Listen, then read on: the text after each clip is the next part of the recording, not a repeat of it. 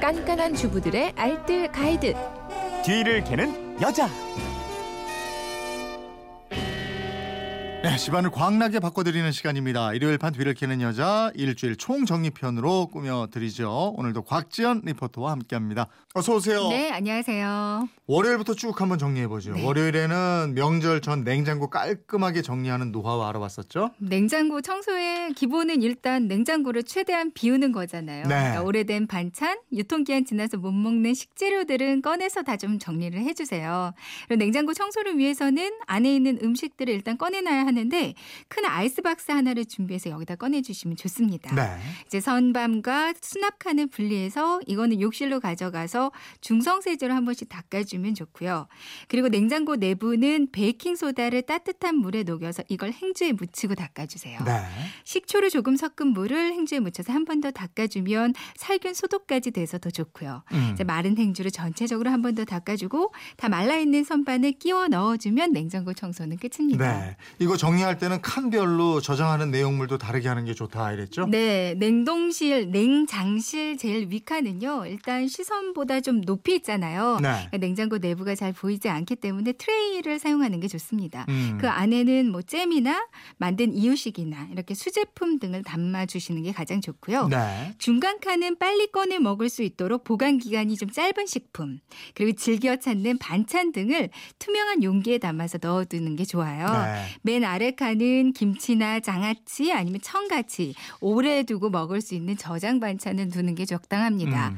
냉동실이라면 맨 위칸은 생선, 육류, 어패류 이게 종류별로 분리해서 냄새가 배지 않도록 냉동 전용 용기에 담아서 보관하는 게 좋고요. 네. 냉동실 아래 칸은 냄새가 나지 않는 마른 조미료, 곡물, 반찬 급히 얼릴 것으로 넣어서 얼리면 좋겠어요. 음.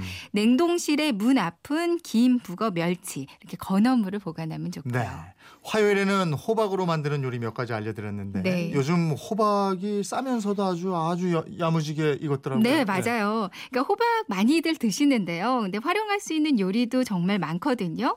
첫 번째 호박 요리는 들깨 호박국입니다. 먼저 팬을 달궈서 들기름을 살짝 두르고요.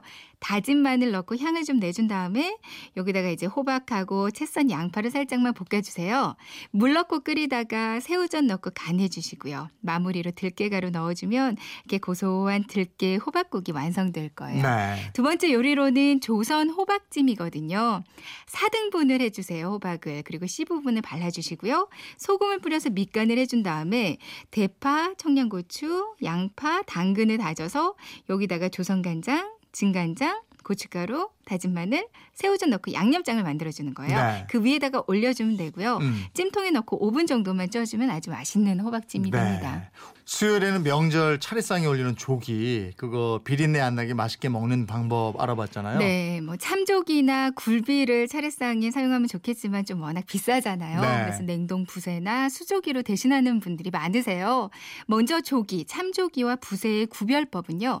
일단 크기를 비교하면 부세가 훨씬 크고요. 음. 입 모양도 부세는 머리끝이 약간 둥근데 참조기는 자세히 보면 이렇게 곡선의 굴곡이 있습니다. 네. 머리에서 꼬리로 이어지는 몸의 옆줄이 부세는 한 줄로 선명하게 보이고요. 참조기는 옆줄이 그 이중으로 이렇게 보여요. 음, 음. 부세조기가 냉동 제품이라면 미리 쌀뜨물에 담가주시는 게 좋습니다. 네. 쌀뜨물이 준비되어 있지 않다면 그 밀가루를 약간 푼 물 있잖아요. 네. 여기다가 담가줘도 좋아요. 이게 손질을 깔끔하게 해줘야 요리했을 때 비린내가 안 난다고 그랬죠? 네. 일단 무조각으로 비닐을 좀 꼼꼼하게 긋고요. 그리고 아가미를 벌려서 나무젓가루 내장 부분을 이렇게 빼내주세요. 네. 소금물에 깨끗하게 흔들어서 씻고요. 찬물에 다시 헹굽니다. 음. 말리게 된다면 아침에만 잠깐 말리고 걷었다가 해질녘에 잠깐 또 말려주면 되는데요. 근데 벌레 꼬이는 걸 방지하기 위해서는 생선 건조망 팔아요. 네. 거기 넣어서 말리고 선풍기를 잠깐씩 틀어주는 것도 한 방법입니다. 음. 조기찜을 하실 때는요. 찜기에 대파를 큼직하게 썰어서 밑에 깔고요.